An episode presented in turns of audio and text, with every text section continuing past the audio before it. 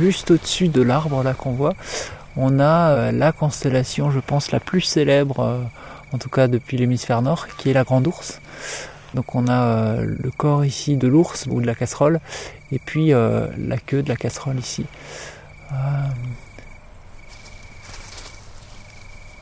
Le ciel, c'est vraiment une source d'inspiration qui a beaucoup d'influence. C'est vraiment une source de rêverie énorme.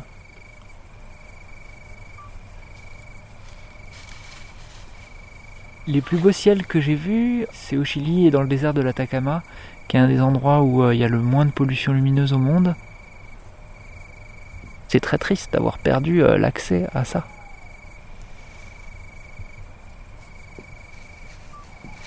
Il y a des nuages qui sont arrivés, on a encore accès au ciel au zénith, mais euh, assez plus bas sur l'horizon, il y a quand même pas mal de nuages.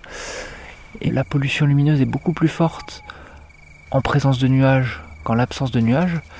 Et donc, euh, en fait, quantifier la pollution lumineuse uniquement quand il n'y a pas de lune et pas de nuages, c'est pas forcément pertinent. Parce que les oiseaux, euh, les papillons, les, insectes, euh, les chauves-souris, eux, ce qu'ils voient, c'est la brillance du ciel en ce moment, qu'il y ait des nuages ou qu'il n'y en ait pas.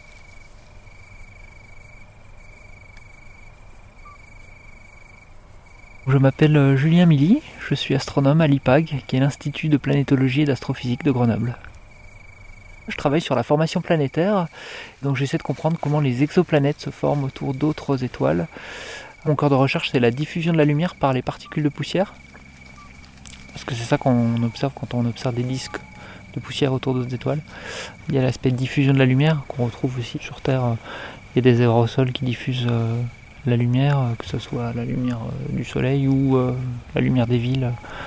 Et j'essaie de comprendre ce mécanisme en faisant des images système planétaire avec euh, des grands instruments euh, et des grands télescopes, essentiellement situés au Chili. Là, tu as un petit appareil dans la main.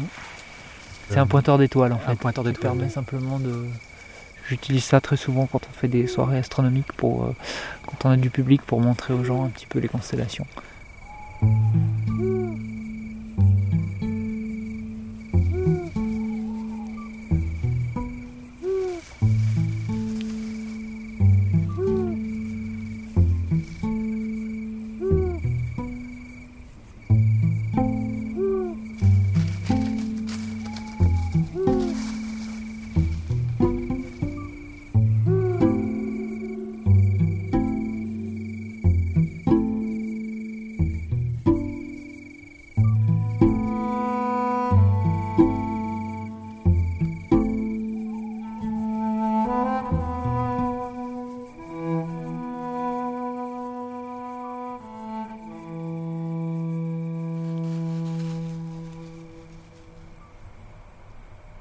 Vois, il y a les premières euh, étoiles euh, qui s'allument.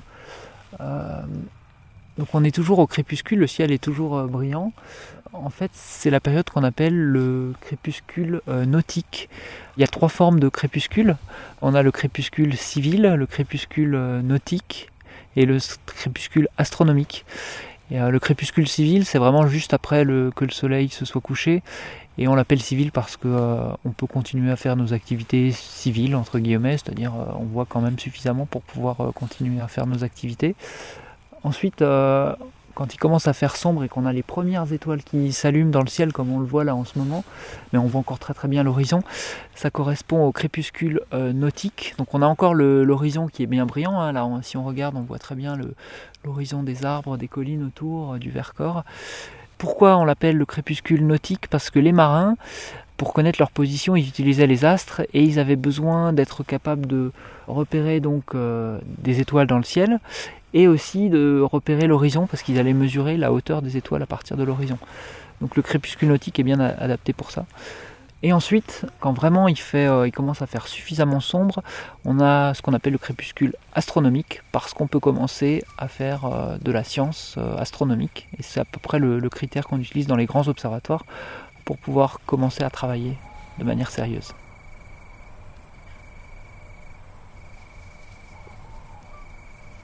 Le temps de chacune, chacune de ces phases de crépuscule, elle, elle est variable au fil de l'année, parce qu'en été, le soleil il va descendre euh, assez peu déjà sous l'horizon et ensuite en plus il descend doucement sous l'horizon, c'est-à-dire que les, donc les trois phases vont durer plus longtemps. Par contre en hiver, euh, le, coucher du soleil se fait de manière plus abrupte et les crépuscules vont être plus courts.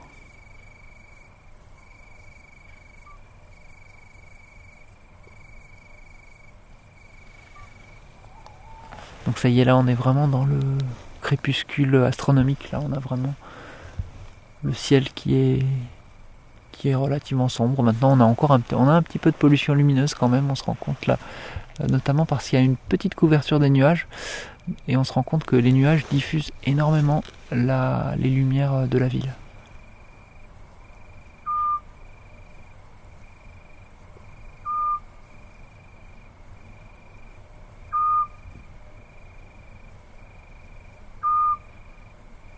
La pollution lumineuse, c'est l'ensemble des, conséquences négatives de, euh, des lumières artificielles qui sont générées essentiellement pour l'activité humaine. Euh, et on en parle beaucoup aujourd'hui parce que euh, c'est une pollution comme toutes les autres. Et on se rend compte qu'en fait, elle, elle, a un impact beaucoup plus grand que uniquement nous bloquer l'accès au ciel, l'accès euh, qui est ça c'est plutôt une conséquence, euh, un impact culturel, euh, ce qui inclut aussi un impact scientifique, hein, puisque en tant qu'astronome, bah, on travaille sur la lumière émise par les étoiles, donc si on n'a plus accès au ciel, bon, bah, c'est un problème pour ces, recherches scientifiques. Donc c'est aussi un problème culturel, parce que le, ciel est une source d'inspiration. Mais depuis, donc ça, on s'en est rendu compte depuis déjà une cinquantaine d'années. Par contre, ce qui est vraiment plus récent, c'est euh, les, impacts sur l'écologie, euh, euh, sur la biodiversité et aussi sur la santé humaine. L'humain étant inclus dans tous les, comme tous les êtres humains, il a la pollution lumineuse a un impact sur sa santé.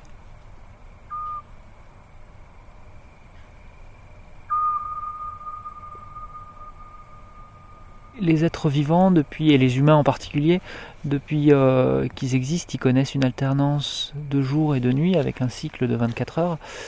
Et donc, euh, ils ont besoin de cette alternance jour-nuit.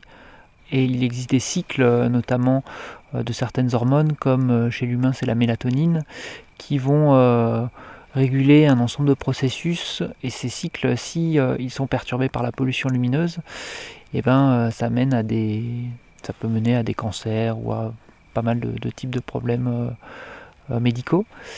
Et hum, pour les animaux ou la faune euh, ou, la flore dans l'ensemble, c'est exactement la même chose. Il y a ces cycles qui, existent et on se rend compte que il y a tout un tas de, comportements qui sont perturbés en présence de pollution lumineuse. On peut penser par exemple à la pollinisation des fleurs par les insectes, le comportement simplement euh, des insectes ou des oiseaux, les déplacements des, espèces, que ce soit euh, les migrations, les déplacements pour aller euh, chercher de la nourriture, les, les relations proie-prédateur par exemple. Tous ces comportements sont perturbés en présence de lumière artificielle. On peut penser par exemple aux chauves-souris qui ont été euh, très étudiées. Euh, on a des chauves-souris qui sont euh, lucifuges, c'est-à-dire qui vont craindre la lumière. Et pour elles, la lumière va vraiment constituer une barrière qu'ils vont pas pouvoir franchir. Donc si une rue ou un espace est lumineux, ils vont simplement éviter d'y aller et ça va éventuellement morceler leur espace de vie.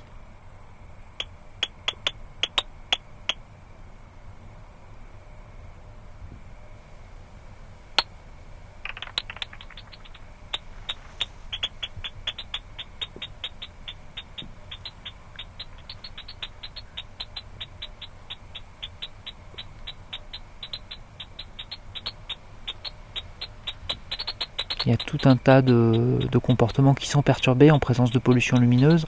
Et pour essayer de, contrer un peu le déclin de la biodiversité, les collectivités, les parcs nationaux ont mis en place des techniques de préservation pour essayer d'éviter le morcellement des territoires dans lesquels vivent les espèces. C'est ce qu'on appelle des corridors écologiques. Donc il y a des trames vertes, par exemple, verts comme la forêt, dans lesquelles on va essayer de préserver des corridors euh, de forêt pour que les espèces forestières, les espèces inféodées à la forêt, puissent transiter et ils puissent quand même communiquer euh, d'une forêt à l'autre. Il puisse donc y avoir un brassage entre des populations qui vivraient euh, dans différentes forêts. Il y a un autre concept qui s'appelle la trame bleue, qui est euh, la même idée, mais avec pour les espèces qui vont plutôt utiliser les rivières, les fleuves pour se déplacer. On peut penser aux espèces aquatiques, mais pas seulement. Il y a très souvent les, oiseaux migrateurs, par exemple, vont également suivre les fleuves. C'est le cas par exemple du Rhône, qui est un tracé de migration très important. Plus récemment, on parle également de trame noire sur exactement le, même concept. La trame noire, c'est euh, essayer d'éviter le morcellement du territoire par euh, la pollution lumineuse en créant des espaces qui resteraient sombres, donc avec euh, pas d'éclairage ou peu d'éclairage, pour que là encore les espèces qui ont besoin de peu d'éclairage artificiel puissent transiter euh, d'un espace à l'autre, par exemple de leur lieu de gîte ou à leur lieu de chasse ou de là où elles se nourrissent. On peut penser par exemple aux chauves-souris qui peuvent parfois faire jusqu'à plusieurs dizaines de kilomètres entre l'endroit où elles dorment et l'endroit où elles vont se nourrir et chasser.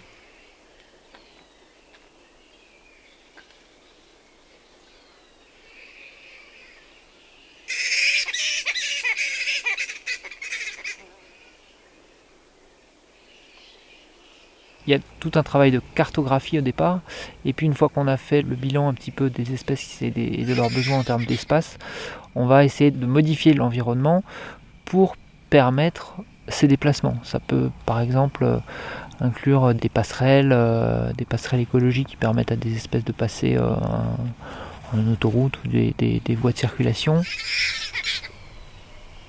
pour la pollution lumineuse, pour l'instant, en fait, on en est vraiment qu'au début euh, sur les trames noires. J'espère en tout cas que ça va, ça va se mettre en place.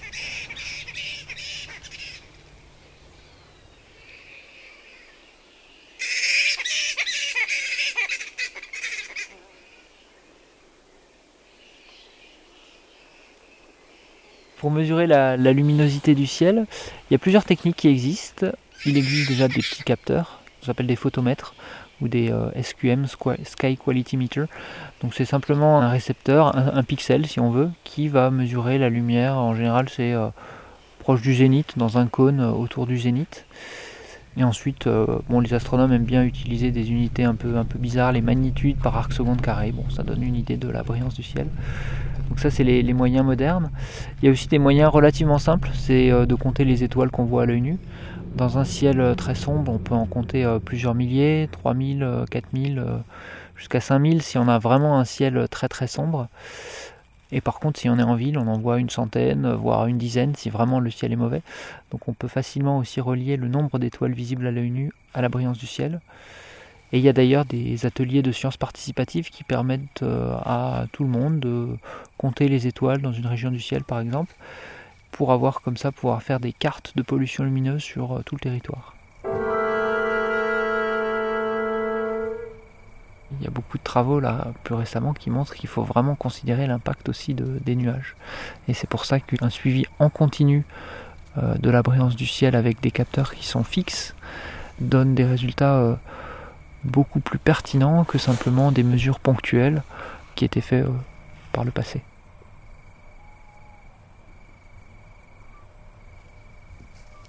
C'était Nuit Blanche, premier épisode, avec l'astronome Julien Milly. Une réalisation d'Aurélien Française, production Silence Podcast.